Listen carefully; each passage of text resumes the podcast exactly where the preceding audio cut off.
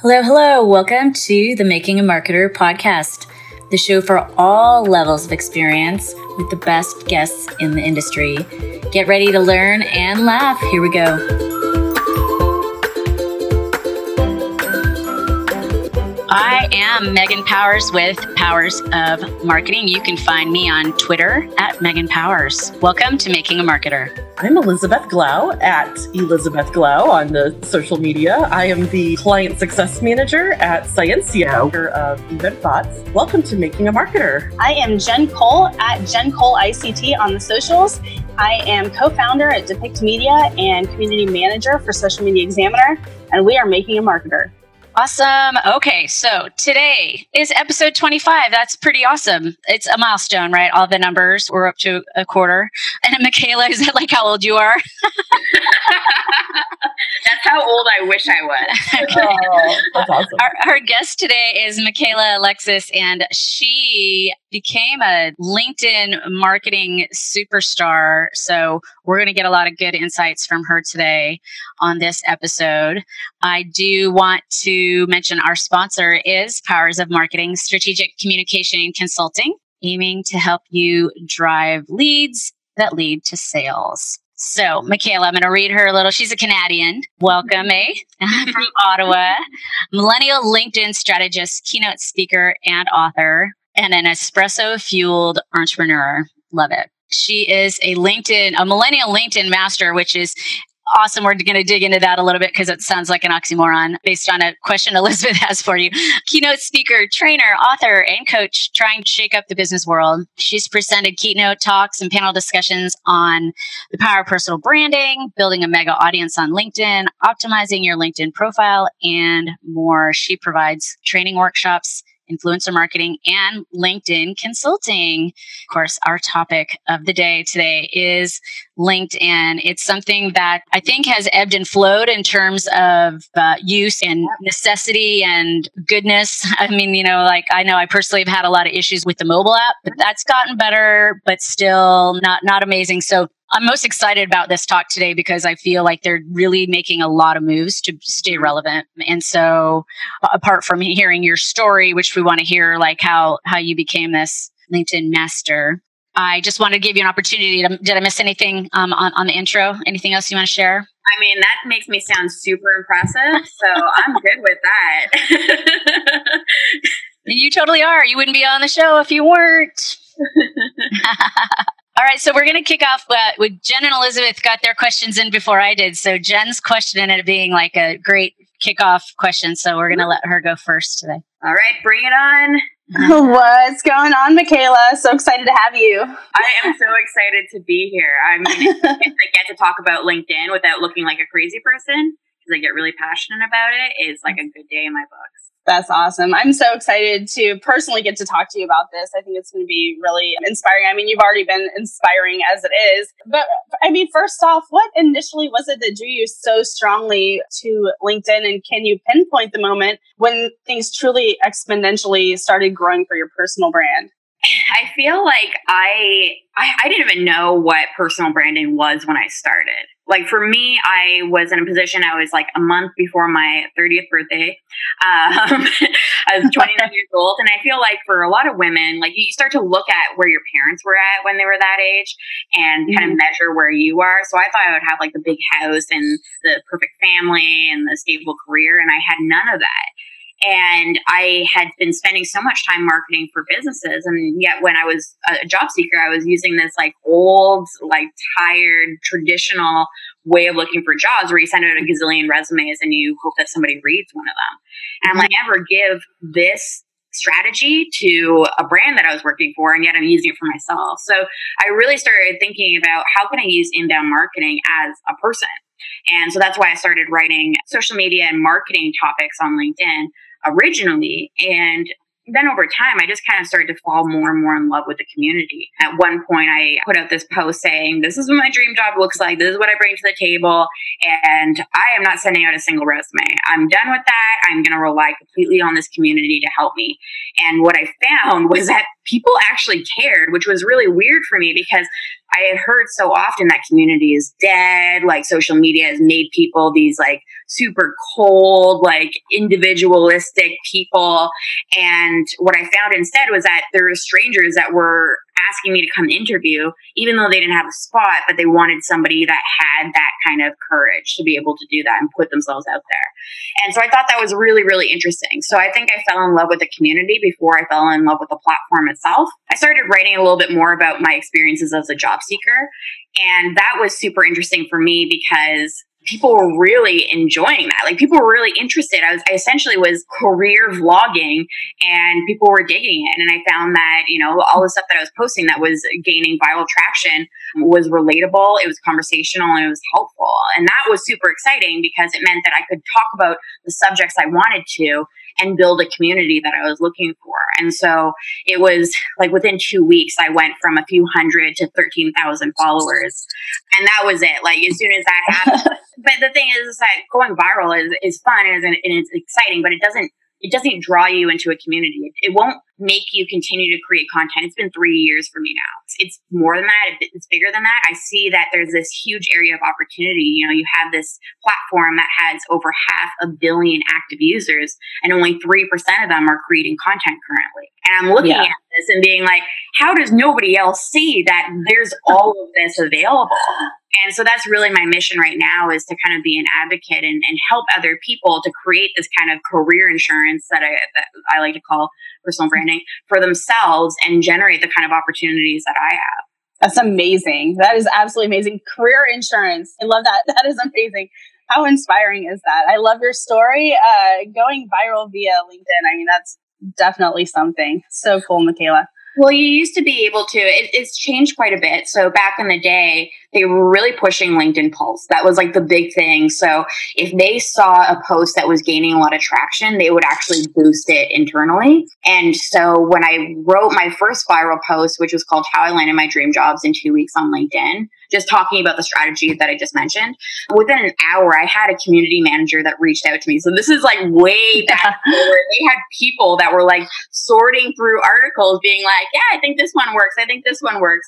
I don't think that they do that way before, but it was very possible to be able to create. And especially at that point, like I remember the fir- the very first thing that I posted had a photo of me.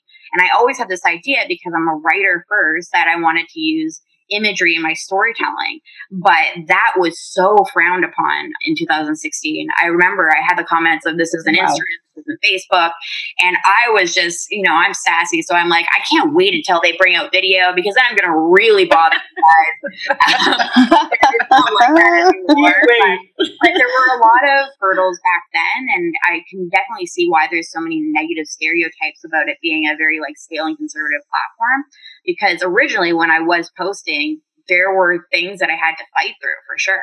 Wow, this is amazing. We're like one question in, and we've got, you know, I've got uh, in, inbound marketing for your personal brand. Love that. Like, that's amazing. And as Jen pointed out, you know, the career insurance, you know, when social media first started, I was an early adopter, as, you know, as were these two, of course. And, you know, I was doing a lot of speaking at that time too and telling people, like, hey, unless you're going to retire tomorrow, like you need to get serious about this. Like you need to you know check out linkedin right at a minimum but other social networks as well. And i will admit linkedin was my first favorite social network because i'm a huge nerd. Being in the you know in the in the hospitality kind of industry people tend to change jobs. Well okay let me put it this way. Back before people change jobs all the time in every industry, in the hospitality industry, people used to change jobs a lot.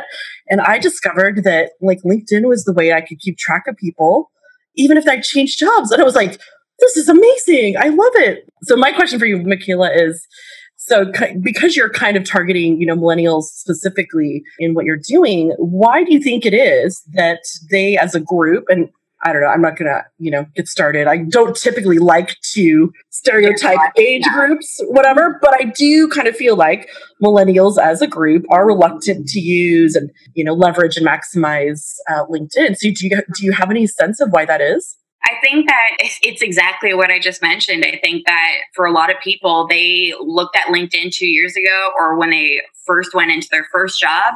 And I get the comment all the time, well, I'm not looking for work. So what can it offer me? And I just tell them, don't take my word for it. Just go on the platform and see what's up, see what's going on, see the new features and decide for yourself. And I have seen, and it's been really, really exciting for me to be able to see LinkedIn video being introduced last year and watch all these millennials coming in and really shaking things up by sharing professional content, but doing it in a really fun, innovative, creative way. And so I do think that that wave is going to continue. I think when it comes to folks that are older, I think that the problem with with anybody that has been in the, the game for a little while is that you have to unlearn so much of what we've learned over time, which is that there's like the personal self and then there's a professional self, and you can't blend the two and leave your personality at the door. I mean, I have clients and I, I swear about half of the stuff that we do is just therapy and just trying to get them past this mindset of you need to just shut up and do your work. And it's all about sharing and documenting the journey. And so, really having that shift of a mindset has been the hardest part for all people. But I think the more advanced you are in your career, the harder that is to shake. So, and then with with millennials, I think it's really just about watching other people doing it and seeing, okay, and that's why speaking is really important for me because I want people to have those expectations of the type of person that's going to show up and speak on a subject. And I want somebody like me that shows up with a sequined like kimono and, um, you know, knee high boots and talks about BDSM in my keynotes. I want somebody like that to show up just to fake those expectations out of people. And there's all sorts of fantastic people that are going out and doing great work and really changing the conversation around LinkedIn. That's awesome. Yeah, I was at San Diego State today and I was talking to this young woman who is a senior and she didn't even know, she thought she was a millennial. I'm like, no, no, you're Gen Z you listen, whatever you set yeah. your mind to, you are. But, but like whatever you want. But but of course I follow that up with I mean it doesn't really matter. I'm like, who cares? Like you are no. you are a person who's going to have different values and approaches to things. But it is always interesting to me. My favorite talks when the person really boils it down to like we're all very much more similar than we are different. So mm-hmm. being able to to wrap your head around that and just I mean, it does help to have, sort of have an understanding of what expectations are and stuff. But all, yeah, those those wild stereotypes are drive me crazy. Oh, absolutely. So we, we talked about your group, so I don't know if we got all the way through on your LinkedIn story. So obviously, you grew your personal brand using LinkedIn. And how many um, followers do you have now, or how many connections? Um, yeah, so I different? have. Yes, they are. So I have 126,000 followers. And I also have a company page for myself as a personal brand that's been going for about two months and it has 4,000 followers. So I'm just constantly trying to find like new ways to build those communities. So someone the other day mentioned that uh, LinkedIn company pages don't work. And that was it for me. I was like, challenge accepted. Because I have a question for you about that. Yeah. I want to know if you agree that it's really made more for individuals than it is for businesses and brands. Would you agree with that? Well, I think that it's made for individuals and businesses that are not afraid to take risks. I really think that's that's the biggest thing. I know for myself with my company page, I I experimented at first. I and I've done this with my personal brand too. I remember when I originally had my personal brand and I was like I was broke, right? When I started, I had $20, so I went out and got like a whiteboard, I got a notebook and I got like a little tripod and I was like I'm to kill it like this. And then over time as I started, uh, you know, I landed a great job and all this, I was like I'm to upgrade my photography. I'm to get really professional photography and then people are going to go nuts over it. And they hated it. Like they hated it because, you know, it's not necessarily like a selfie, but like having like some sort of photo that's like you in the moment where people feel like it's raw, it's candid, they're right there with you. That's what this is all about. This is about documenting the journey. It's not about impressing people. And so when it comes to company pages, you know, I put out this post the other day and it was a top 10 company pages on LinkedIn. And I was, I mean, part of it is probably based on the what they're spending with LinkedIn that they made it onto the list let's be honest. But for the most part, there wasn't a single person on there that I could point to and say, this is a gold standard. This is somebody that you should thrive to be like. I think that there's so much work that can be done on LinkedIn company pages. The fact that there's native video and I can count like on both of my hands how many companies have actually taken advantage of this. They're still posting like YouTube links. This is a really huge area of growth. You can also boost video posts on company pages that's a huge area of opportunity right there. And it's really about finding that balance between, yes, you can have like the pretty branded photos and you can be educational, but it's also okay to treat your followers as a community. So I'll go on and I'll shoot like a five second video being like, hey, I'm at this event. I'm going to be at this booth from this time to this time. If you want to just meet and give me a high five, like I'm here. And that's what makes people feel special. And we know that on the personal brand side, but it, for some reason, it's really hard for people to wrap their heads around that when it comes to the company pages. But that's really what it's all about. And a lot of the, the stuff that works on Facebook or on Twitter or on Instagram is stuff that you can experiment with on LinkedIn. But companies seem to have that mentality that there's a personal and professional self, and professionals are all about numbers and about no, it's it's just it's, it hasn't been the case for me, and it hasn't been the case for most businesses throughout history. People buy from people that they like and trust. Period. So it's up to businesses to figure out how that happens on every platform. For sure. Yeah, I do think video is a game changer. I would say the challenge I came across without advertising dollars for my clients was getting people to follow the page. They're not going to see what you're posting unless they're following the page. And mm-hmm. or people in the company actually comment and share, right? Because then it, you know, that affects the algorithm. But when you're in a small startup and you know everyone's busy doing the work, it just it was very I had a really hard time. So that's kind of where my mindset is coming from. And I was doing video for them, but not on LinkedIn because it I don't know, we just hadn't gotten to that place. But I like well, I it. Think, okay. I think when it comes to like building the traffic, a lot of people kind of think that so when I work with clients, I, I, focus on the company page and also on the personal brand because I don't think that you can have one without the other. And if anything, my personal brand, like my personal brand content is very different than my company page, which is part of the reason that I separated the two. There are people that care about LinkedIn training, and then there's people that just want their daily dosage of inspiration, or they want to smile, or they want to watch me dress up as a stock photo for Halloween, or whatever it may be. And I don't want to annoy them with that content. So I separated the two. But then your personal brand really becomes the honey that you can attract people to your profile. And then from your profile, then they follow your company page. And when you think of that as a marketer, how many steps are people taking to get to your company page? It's exciting to me because I know that if I put out content, it reaches somebody's news feed. They click on my name to go to my profile. They scroll down to my experience, click on my company page, and then click follow. The amount of steps that someone's taken to put up their hand and say, Yeah, I'm interested in this thing is great because they're already halfway down the funnel.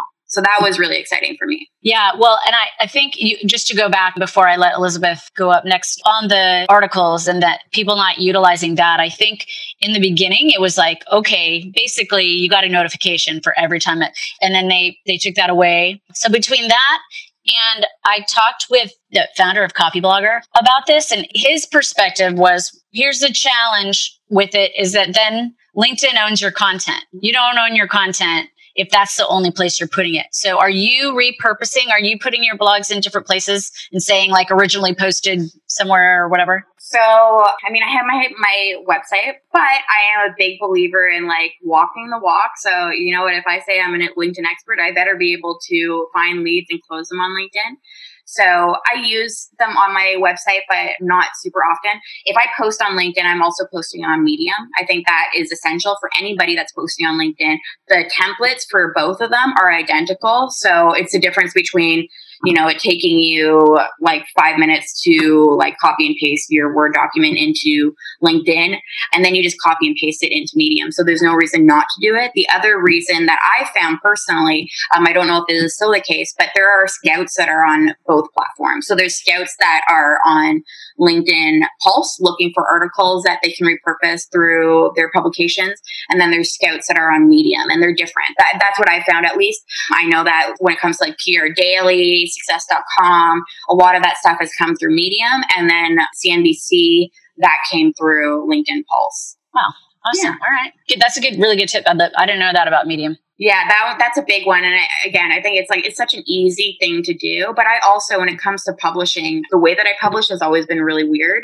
I've never just kind of shared my post and then let it be, even after they made the change where you don't get notified.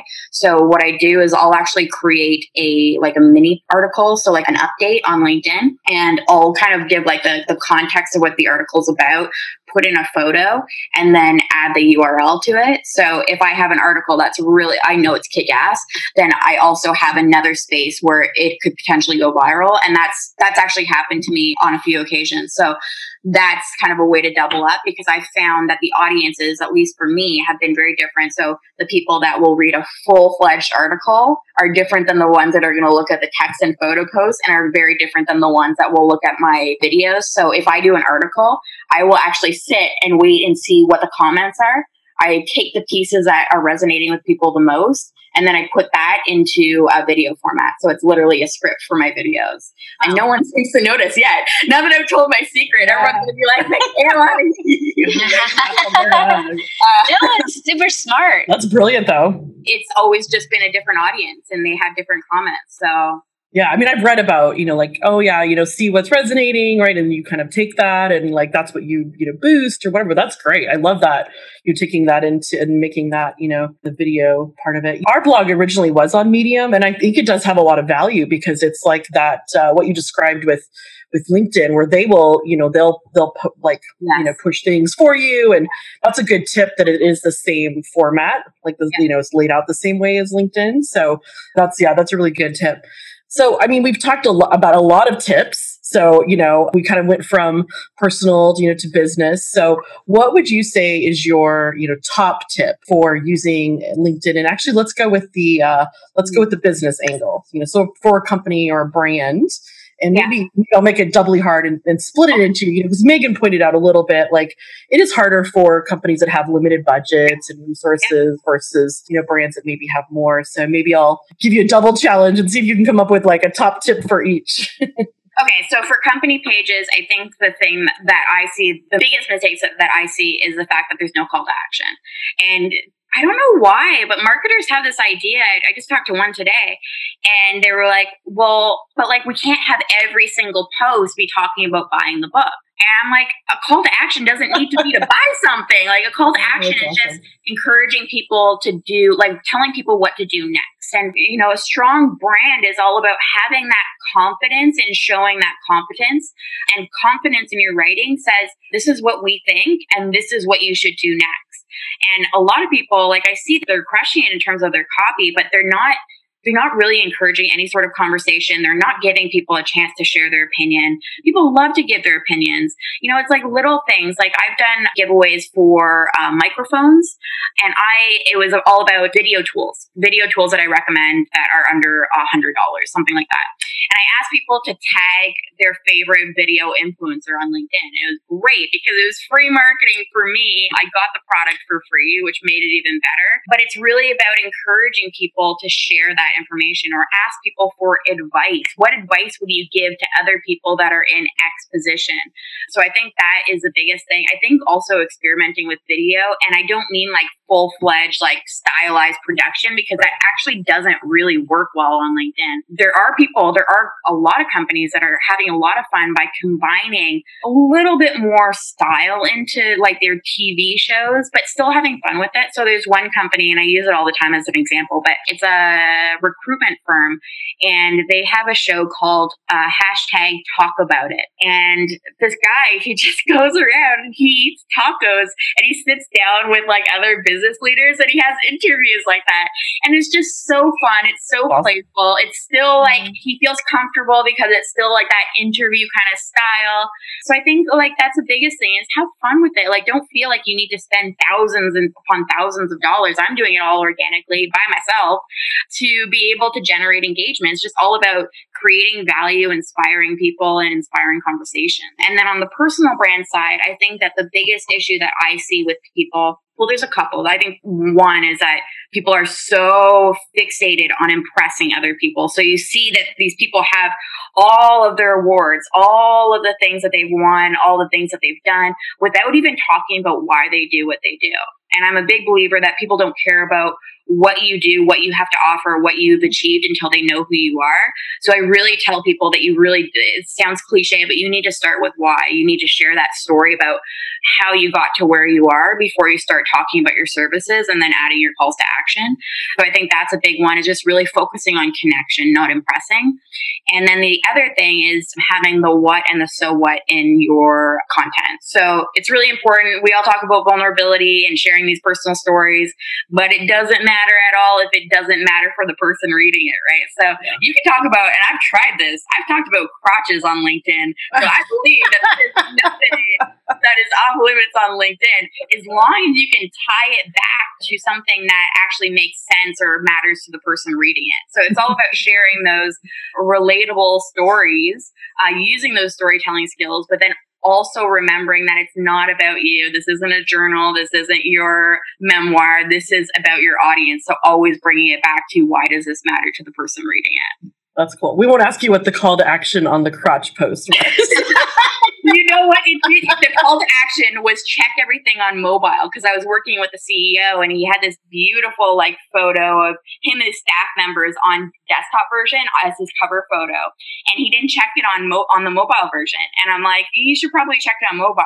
He's like, ah, nobody nobody uses cell phones anyways. Uh, so I it for him, and I was like crying, laughing because it was his like super professional headshot, and then he had just a bunch of crotches behind it. That's Fantastic. So I use it as just like a warning story for people. oh my gosh, that is absolutely hilarious. um, so we, you know, you kind of you made a beautiful segue a second ago into what I want to talk about next. One thing that I love about you and is literally scroll stopping for me mm-hmm.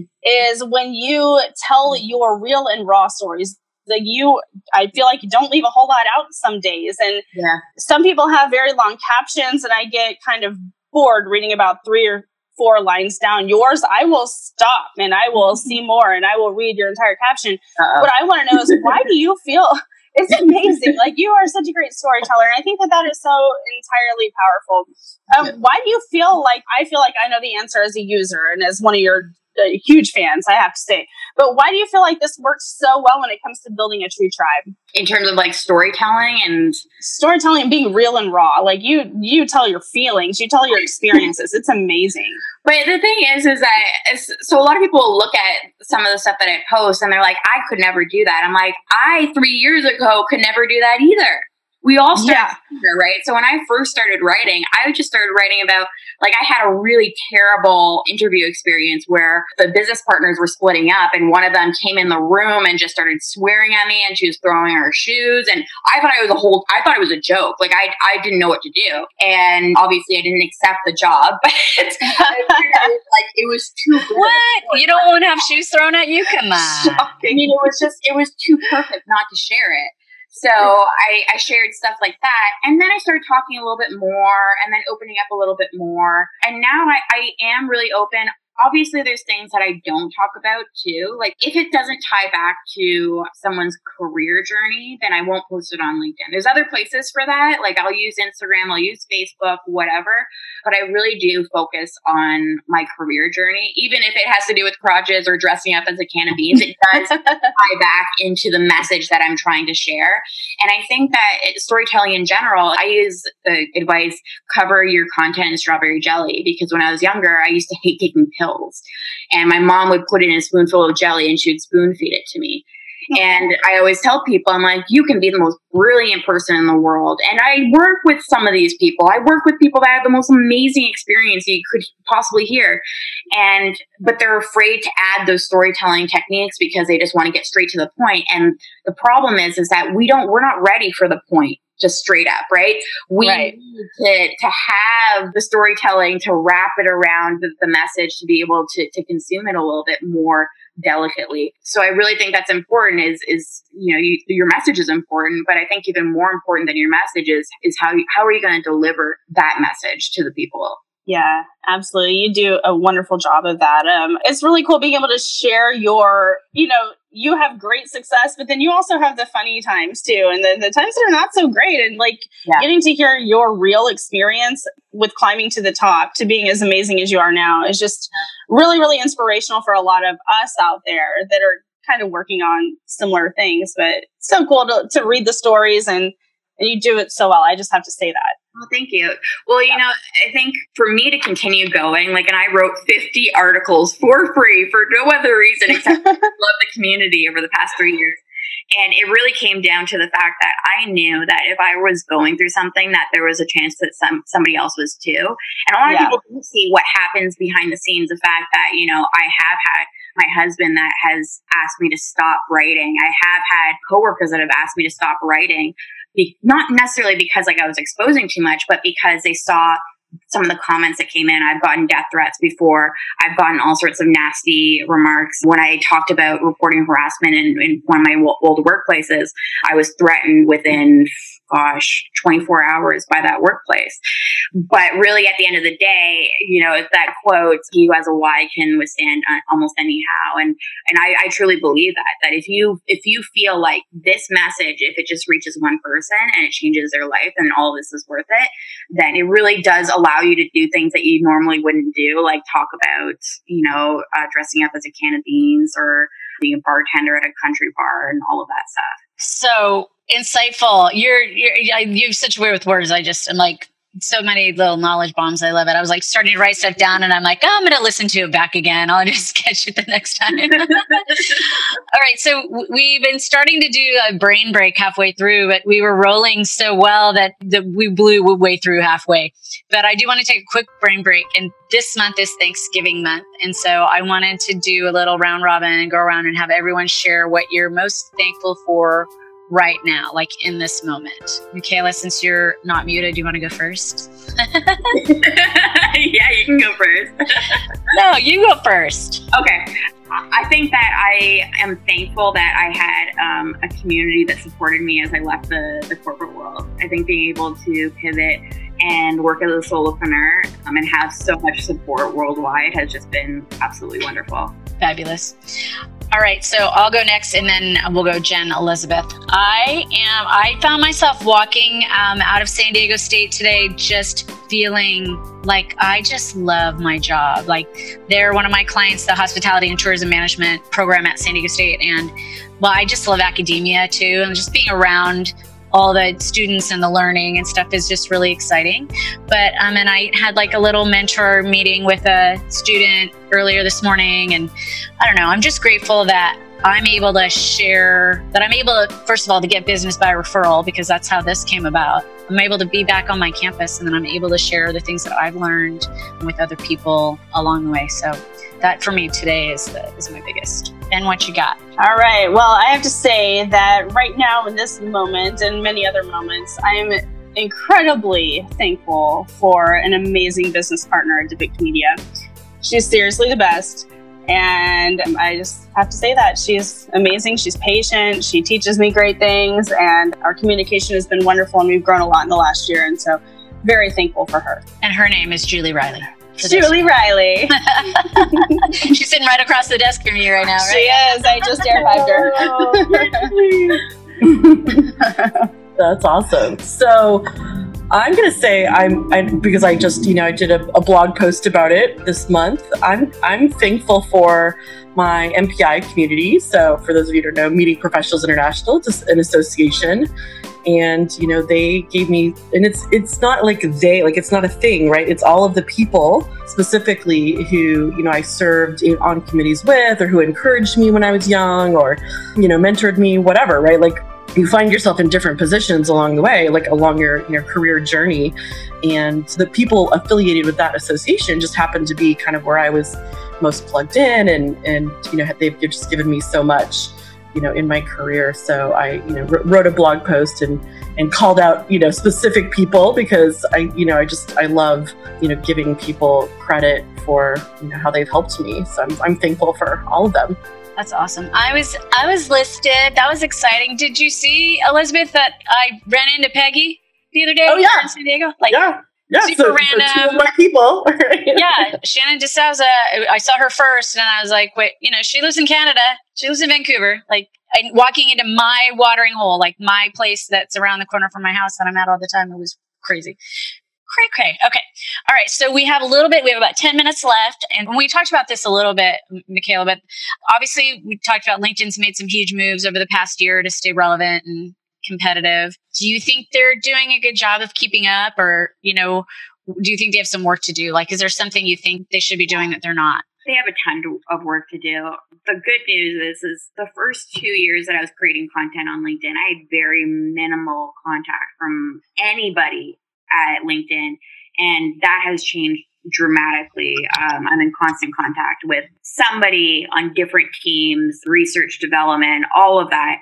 And I think that's a really good first step. The fact that they're really trying to tap into the community itself and really work with people that have been on there creating communities. So I think that's a good move. I think that there's a lot of exciting stuff that has happened. I think that there are glitches with a lot of the features that have come out. I think that those will be worked out in due time.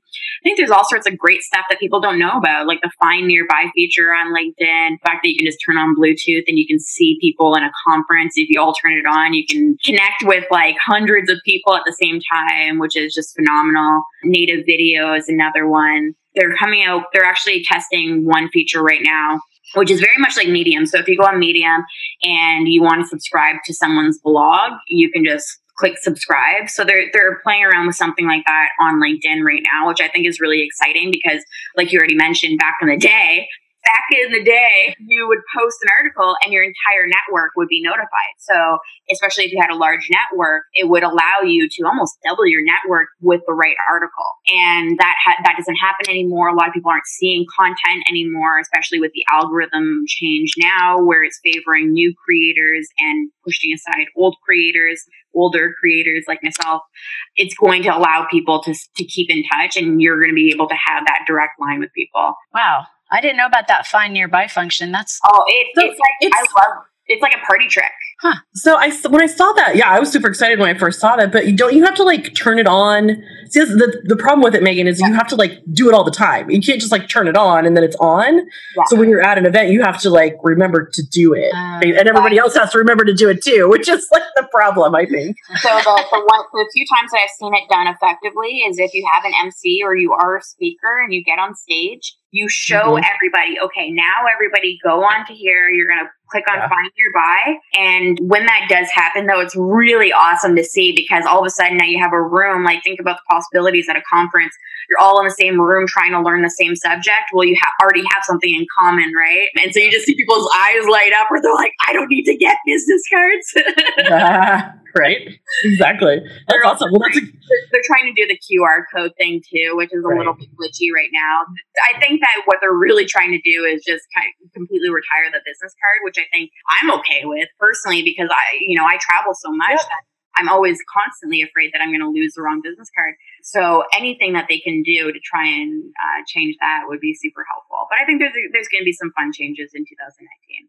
Yeah, there and there's some, you know, there's some other technology companies that are trying to also get rid of the business card, but like why shouldn't it be LinkedIn, right? Like like LinkedIn is your, you know, kind of your online business card, right? So yeah, Well, they should That's that's, that's why it was acquired, right? It's the world's largest professional Rolodex, and right. what I think is really fun to watch is Microsoft is starting to integrate a lot of its products with LinkedIn. I know that currently, right now, I can't remember how many thousands of LinkedIn employees there are, but they're all being transferred over to Microsoft products, which is from Google, which is massive news that people don't know about. Right, you're starting to see a lot of the features being integrated with Outlook. There's definitely going to be some sort of collaboration with Skype. Now, if you go onto Word documents and you're typing out a resume, it will actually show you recommendations from other people like you, their LinkedIn profile, which is super helpful. When you go on Outlook, you can message people using if you have them on LinkedIn. Like all this stuff is is really mm-hmm. really powerful. I think right now it's just about okay, they have all this possibility. There's so many things that they can do. How can they do it effectively? And that does take time. I think that, you know, it's not going to be perfect. Even with video, video has been around for a year. We've got to give it a couple more years to really see what kind of functionality it's going to have. Yeah, that's cool. So tell us really quick about the uh, Crowne Plaza Ambassador Program. So we we we started talking just a, you know a minute ago about um, events. You know, with the fine you know find nearby is is your top tip for event organizers that they should have their speakers tell all their attendees to turn that on, or do you have like a better tip for event organizers? I love I love giving event organizers tips because there's so much that you can do, especially with LinkedIn. One of my favorite tips is yeah, find nearby is awesome. It will make you a champ with like your attendees because it just makes their lives easier. But really focusing on encouraging them to connect before, during, and after the event. So there's so many events that I've gone to where it's alive for like the three days that it's there and then it's just dead for another year.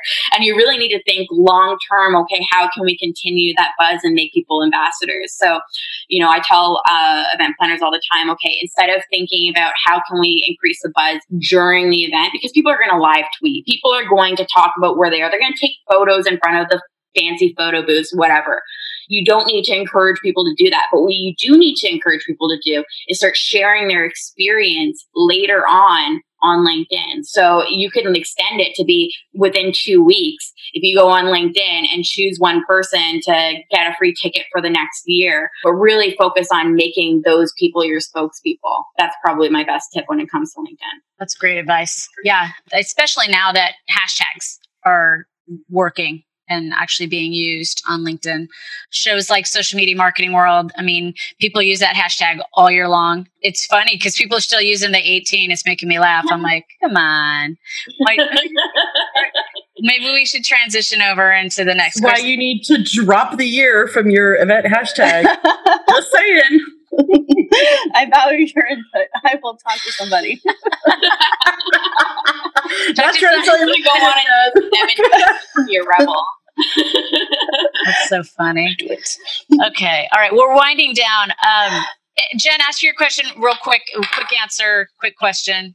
All right. Okay. Yeah. So, Michaela, what is your favorite way to network with other industry professionals at live events? Speaking of my favorite way to network with is to use LinkedIn to um, like have a, like a soft opening. I I've gone to so many events, especially like with Twitter. This is huge, where people will get to know each other on Twitter chats and in the Twitter space, and then they're all friends and they meet up together. And the same thing is totally possible with LinkedIn. Like, why go into a room cold? Why not post something online saying, "Hey, I'm going to this event." Post a photo of you with like your ticket and ask who else is going and see what happens. It's a great way to find new people, make new connections, and also build a relationship before you actually get there. Um, that's what I do at every single conference.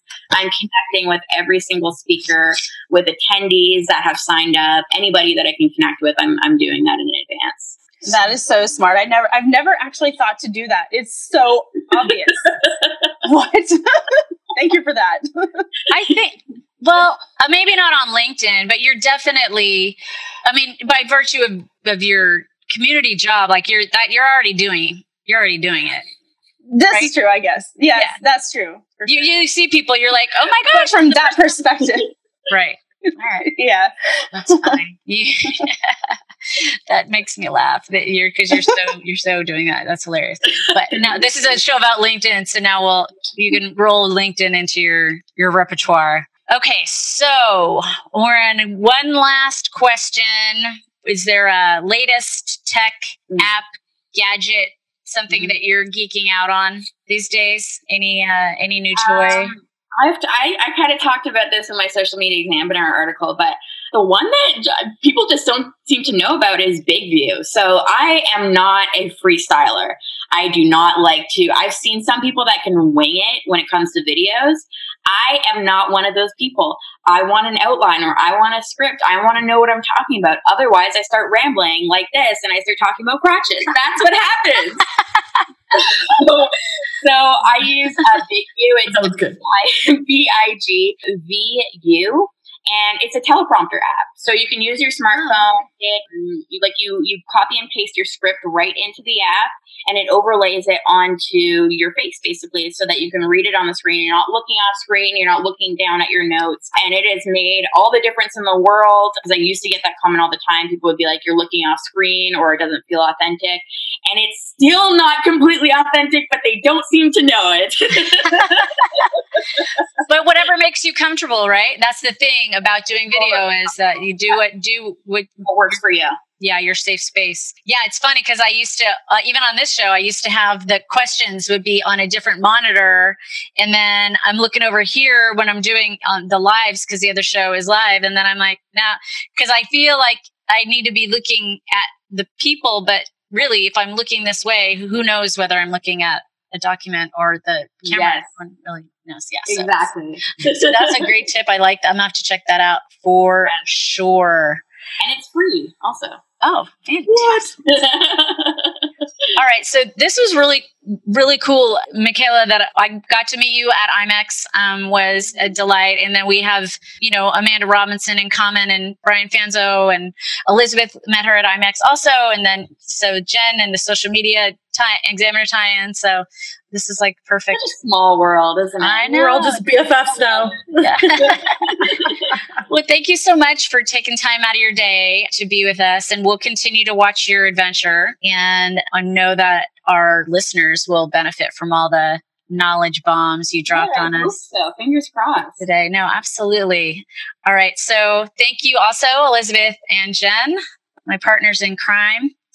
So this has been a fantastic episode on LinkedIn, episode 25 of Making a Marketer. And we will catch you next time.